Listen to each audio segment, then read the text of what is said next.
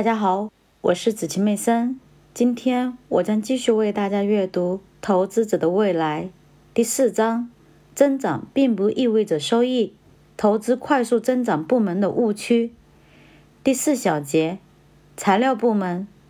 材料部门由生产诸如化学品、钢铁和纸张等基本材料的制造企业组成。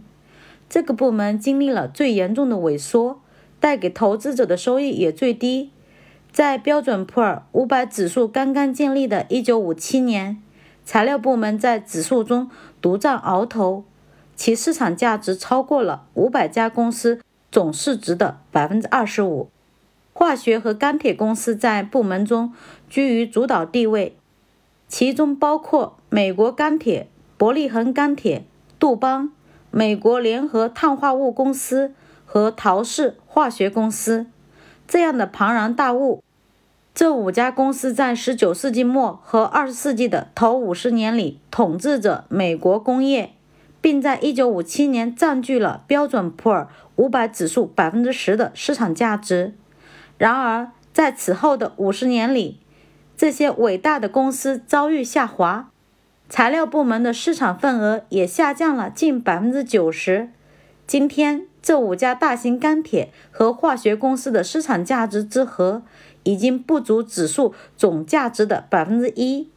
衰退源自国际竞争和经济重心从制造业向服务业的转移。二十世纪七八十年代，来自日本等亚洲国家的低成本厂商让他们的美国同行显得脆弱不堪。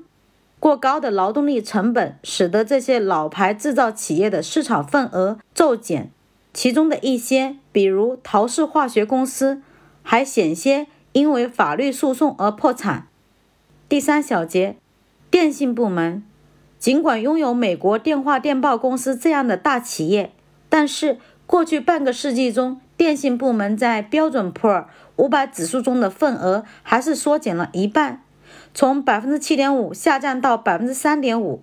二十世纪九十年代末，电信行业曾经历过一次短暂的高潮，市场对互联网产业利润增长的乐观预期一度使得该部门在指数中的比重超过了百分之十一。然而，过度的供给、价格的下降以及建造大型光纤网络引起的巨额负债，随后导致了电信类股票的崩溃。电信业向我们展示了快速的生产力发展是如何使公司和投资者双双陷入窘境。这个行业为今后数十年的生产力革命奠定了基础，同时也不幸地成为了反面教材。在创造性的毁灭过程中，位居最前沿的公司拥有的创造性可能会把他们自己也毁灭掉。和二十世纪八十年代的能源部门以及九十年代末的科技部门一样，过于乐观的预期在电信业繁荣时期催生出许多新公司，而这些新公司随后的表现却不尽如人意。从一九五七年到九十年代初，指数中没有增加任何新的电信公司。然而，在九十年代末期，世界通信公司、环球电信公司。和奎斯特通信公司大张旗鼓地登上了指数，但他们随后就陷入了崩溃。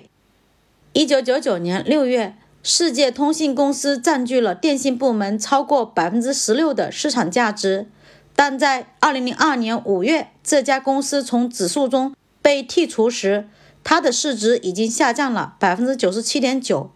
与之类似，在二零零一年十月退出指数之前。环球电信公司失去了超过百分之九十八的市场价值，奎斯特通信公司的价值下跌也超过了百分之九十。这些被过高估计的新公司在股票市场上的表现远远不及该部门中的元老企业。